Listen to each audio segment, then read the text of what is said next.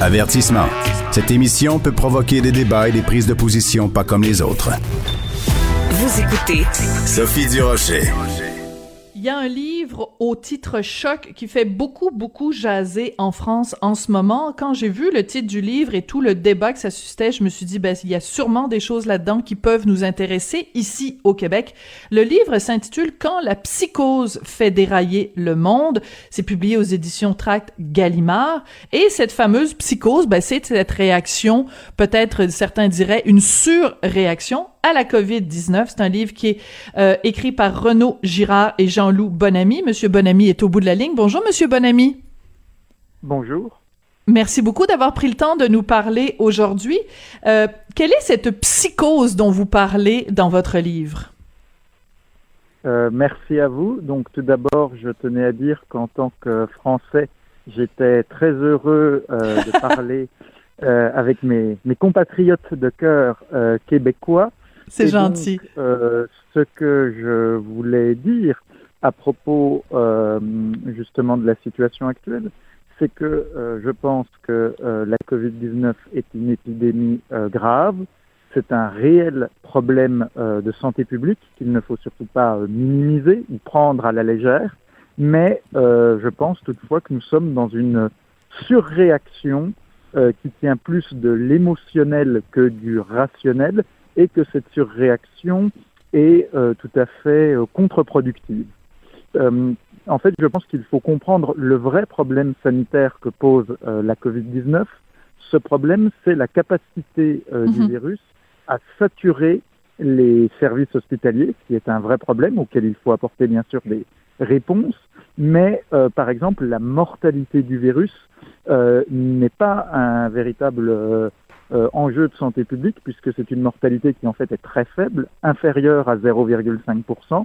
Et par exemple, je vais vous donner un, un exemple sur euh, le navire le Charles de Gaulle, le plus grand euh, navire de guerre de la marine française. Eh bien, 1046 de nos marins ont été infectés par la Covid-19 mm -hmm. et zéro sont morts. Zéro sur 1046. Oui. Euh, en France, la moyenne d'âge des morts de la Covid est de 81 ans, ce qui est l'âge de l'espérance de vie et euh, française, et euh, 50% des morts ont plus de 84 ans. Donc il faut réagir face à la Covid, mais euh, ne surréagissons pas de manière irrationnelle. Alors, vous avez des mots très durs pour le confinement. Vous considérez que c'est une mesure qui est archaïque et surtout une mesure qui est inefficace. Pourquoi, Monsieur Bonamy? Alors, euh, je ne dirais pas euh, exactement euh, cela. en fait, on dit que le, le confinement est peu efficace. C'est-à-dire que, bien sûr, le, le, le, confinement, à un moment, finit par marcher. Mais disons qu'il est peu efficace en soi, qu'il est beaucoup moins efficace que d'autres méthodes appliquées dans d'autres pays pour lutter contre la Covid-19 et pour sauver des vies, et qu'il est donc, euh, et surtout qu'il a des, des coûts, euh, des conséquences euh, économiques, sociales, mmh. psychologiques et même sanitaires terribles, bien supérieures à son maigre, à ses maigres avantages. Donc en fait, nous, nous disons que le confinement, d'une part, produit des effets terribles. En France, le premier confinement, celui du printemps, a jeté plus d'un million de Français mmh. en plus dans la pauvreté. Un million de Français ont basculé euh, mmh. dans la pauvreté. C'est énorme. Euh, euh, le, le, nombre de gens qui bénéficient de, de l'assistance alimentaire pour manger, c'est-à-dire de, de, la soupe populaire, a bondi de 30%. Et une énorme. association comme le, comme le, secours, le secours populaire qui distribue des, euh, qui distribue des repas a, dit que le, le, nombre des, des, gens qui faisaient appel à ces services avait explosé et que 45% des gens qui faisaient appel à ces services étaient jusque-là inconnus de l'association. Donc vraiment des gens qui ont été appauvris euh, par euh, le confinement. On a des centaines de milliers de chômeurs en plus. Donc déjà, c'est des, des, conséquences qui sont absolument folles. Qu'est-ce qu'il aurait fallu euh, faire. Monsieur Bonamy? Qu'est-ce qu'il aurait fallu alors, faire ou qu'est-ce qu'il voilà. faudrait faire en ce moment à la alors, place du confinement? euh, Alors, euh, simplement, Euh, nous, euh, ce qu'on préconise, euh, alors c'est une stratégie pour la pour la France. Bon, je pense qu'après elle peut être applicable ailleurs Absolument. avec des, des adaptations. Mais donc nous, ce qu'on propose, et on s'est appuyé sur l'expertise de nombreux médecins qui partagent notre avis et qui nous ont aidés pour le livre. Ça, c'est un point très important. On reçoit régulièrement des, des messages de soutien, de félicitations et de Hmm. remerciements aussi de la part de médecins. Et euh, donc, ce qu'il aurait fallu faire, ce qu'il faudrait faire, c'est que, par exemple, aujourd'hui en France, 90% des gens qui sont en réanimation pour cause de Covid sont atteints, en fait, d'autres pathologies, qu'on appelle les comorbidités, c'est-à-dire une autre maladie qui vient s'ajouter à la Covid et amplifier euh, les effets de la Covid. Ce qu'il faut, c'est euh, dépister ces personnes qu'on peut identifier grâce au big data de l'assurance maladie, en tout cas en France. Il faut Oui. les tester euh, gratuitement deux fois par semaine avec des tests euh, antigéniques euh, très rapides qui donnent un résultat très vite et qui sont très peu chers. Et donc les tester deux fois par semaine, leur fournir gratuitement des masques FFP2 qui protègent vraiment, contrairement aux masques ordinaires que tout le monde porte. Et euh, si jamais ils sont malades, si jamais ils sont positifs à la Covid, les prendre en charge le plus tôt possible. Vous savez. Et les isoler. Et Et les isoler sûr, de façon isoler, hermétique. les parce que- de manière euh, ciblée si elles sont malades. Oui. Et euh, 80% des contaminations ont lieu dans la sphère familiale. Donc bien sûr que si vous êtes positif à la Covid, il faut vous isoler et surtout il faut vous traiter. C'est le mot-clé. Vous savez qu'aujourd'hui, euh, tous les médecins sont d'accord pour vous dire que si euh, en début de maladie, on vous donne, euh, on vous suit et qu'on vous donne de l'oxygène pour faire remonter le taux d'oxygène dans le sang et éventuellement des corticoïdes et euh, une piqûre d'anticoagulant pour éviter l'embolie pulmonaire, le taux de passage en réanimation et le taux de décès s'effondrent. Et c'est Mhm. ça qu'on, pour le moment, nous n'arrivons pas à faire en France par manque d'organisation logistique. Euh, c'est euh, tester les personnes à risque deux fois par semaine. Si elles sont malades, isoler, les isoler, comme vous l'avez très bien dit, et euh, les traiter le plus tôt possible. Euh, quand vous parlez de psychose, Monsieur Bonamy, un des exemples Oui. que vous citez qui contribue à ce que vous appelez cette psychose, c'est, ce sont les médias.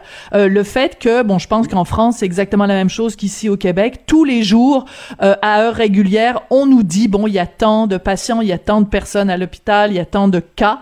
Et ça, vous dites, ben, dans le fond, pourquoi on le fait pas pour les cancers? Pourquoi on le fait pas pour les gens qui ont, Voilà, qui sont morts d'une crise cardiaque? On est en train de créer l'impression que cette maladie-là tue plus que d'autres maladies. Donc, les, vous pointez vraiment du doigt les médias. Ah oui, oui euh, c'est-à-dire qu'aujourd'hui, on a euh, en- un peu plus d'un million de morts de la Covid dans le monde, avec une moyenne d'âge très élevée. Euh, les cancers font euh, 9 millions de morts dans le monde chaque année. La faim dans le monde fait aussi 9 millions de morts, c'est-à-dire qu'il suffit à la fin de euh, 40 jours pour atteindre le bilan euh, de la Covid. Et ça, c'est euh, c'est constant, c'est tout le temps. Et donc, pourquoi est-ce que les médias ne donneraient pas aussi euh, le nombre de morts de la grippe? On en a entre 5 000 et 15 000 euh, chaque année, avec un pic à 21 000 en 2017.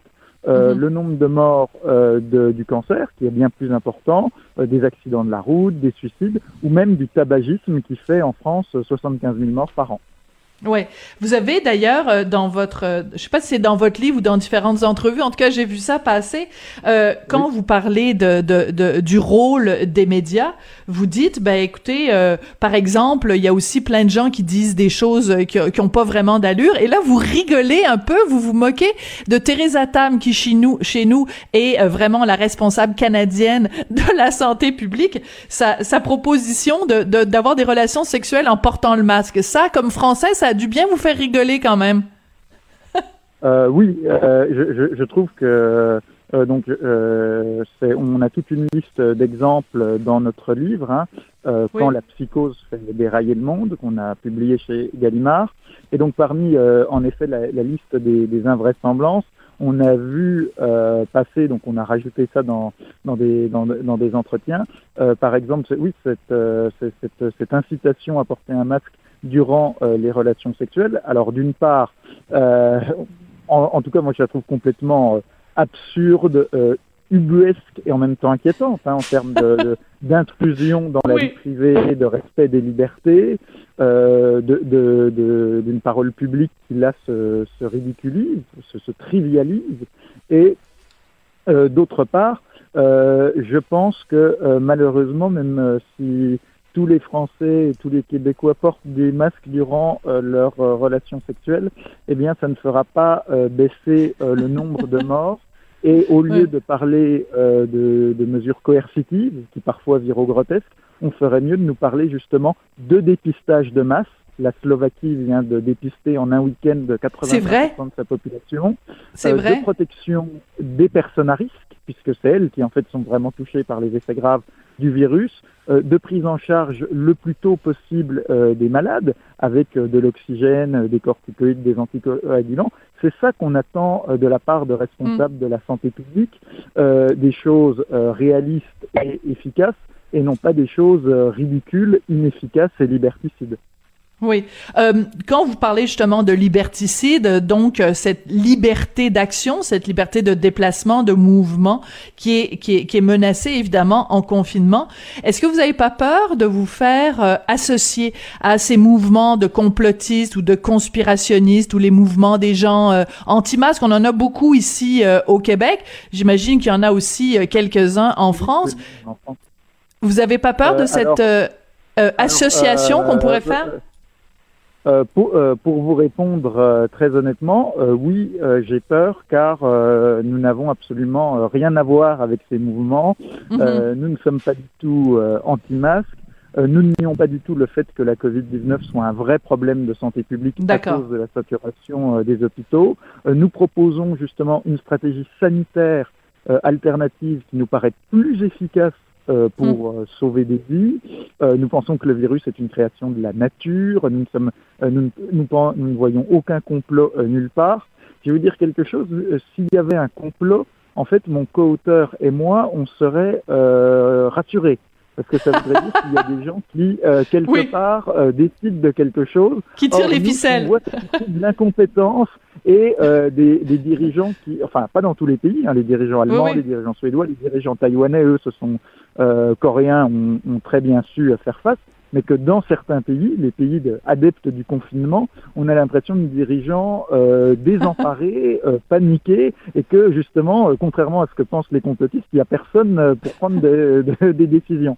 Donc voilà. nous ne sommes absolument pas complotistes. C'est une création de la, de la nature et euh, on n'est pas anti-masque. Au contraire, dans, dans, notre livre, on dit euh, le masque en extérieur euh, ne sert à rien, mais par contre, on, on, on, milite pour le port du masque dans les transports. Euh, donc on, voilà, et on essaye de proposer une stratégie. Mm-hmm. On a été en contact avec de nombreux médecins pour la mettre au point, également de regarder ce qui se faisait à l'étranger dans les pays qui ont eu de bons résultats. Et on a de voilà, donc on n'est pas du tout dans une logique de complotisme ou de déni. Bon, ça nous rassure, ça nous rassure. Euh, Monsieur Bonamy, on va se terminer avec une, une, une, toute dernière question. Vous avez vraiment le sens euh, des images, vous avez le sens de des, des, formules un peu choc. Vous avez dit, par exemple, que euh, si le confinement était un essai euh, sur un médicament, bon, on l'aurait tout de suite arrêté parce qu'il y a tellement d'effets secondaires terribles. Une autre oui, et euh, bon, ça on en a parlé un peu tout à l'heure, mais vous avez aussi une autre phrase choc. Vous dites vouloir arrêter une épidémie avec le confinement, c'est comme vouloir arrêter la mer avec ses bras. Donc, euh, euh, devant l'ampleur de la tâche, le confinement, c'est comme une goutte d'eau dans l'océan finalement. oui, oui, oui, oui. simplement, nous on vous laisse s'appuyer sur les chiffres de mortalité. En France, actuellement, on est à 40 000 morts et c'est un taux de mort par habitant qui est quatre fois supérieur à celui euh, de notre voisin allemand, un pays géographiquement et culturellement euh, proche. Mhm. Et euh, les Allemands qui ont confiné aussi ont moins confiné que nous. Au printemps, ils ont déconfiné beaucoup plus tôt, trois semaines avant nous. Leur confinement était beaucoup moins sévère. Et mais par contre, ils ont tout misé sur la qualité de soins et mhm. le dépistage de masse. Et donc, voilà, on pense que le le, le confinement, c'est comme si les Japonais qui sont très frappés par les tremblements de terre avaient l'idée bizarre de vouloir à tout prix arrêter les tremblements de terre. Non, c'est impossible de les arrêter, mais ça ne veut pas dire qu'on ne peut rien faire. On peut faire des choses, par exemple faire des constructions antisismiques. Eh bien, pour l'épidémie, c'est la même chose. C'est une réalité naturelle. Euh, le confinement ne marche pas très bien. On voit que des pays qui confinent très durement ont pourtant beaucoup de morts et qu'on peut mettre en place d'autres stratégies à la fois moins coûteuses en termes économiques pour les libertés et en même temps plus efficaces. Oui, bah écoutez, c'est drôlement intéressant en tout cas comme euh, comme discussion. Et euh, je trouve que ça alimente la réflexion, c'est-à-dire que on a l'impression parfois que c'est euh, tout l'un ou tout l'autre, je sais pas comment sont les débats en France, mais ici au Québec, c'est soit un extrême de gens qui disent bon, il faut enfermer tout le monde et rien faire pendant pendant des mois et des années. Et de l'autre côté des gens qui disent ben non, moi je porte pas le masque, s'il y a un vaccin, je le prendrai pas. Mais je pense que votre livre amène énormément de nuances et de réflexions sur une voie euh, voilà. juste milieu. Voilà. Et puis surtout de trouver une solution plutôt que simplement dire euh, ben euh, le confinement marche pas. Oui, mais d'accord, essayons de trouver une autre façon de faire les choses en tout cas. voilà, quelque chose fait avec des médecins Très intéressant. Ben écoutez, merci beaucoup, Monsieur Bonamy, d'avoir pris le temps euh, de venir nous parler aujourd'hui. Je rappelle donc euh, que votre livre, Jean-Loup Bonamy, que vous avez écrit avec Renaud Girard, ça s'intitule Quand la psychose fait dérailler le monde, aux éditions Trac Gallimard. Très très très intéressant comme réflexion. Merci beaucoup. Merci à vous et vive le Québec libre. Oh, comme c'est gentil, comme c'est gentil. oui, oui, ben ça, on avait deviné.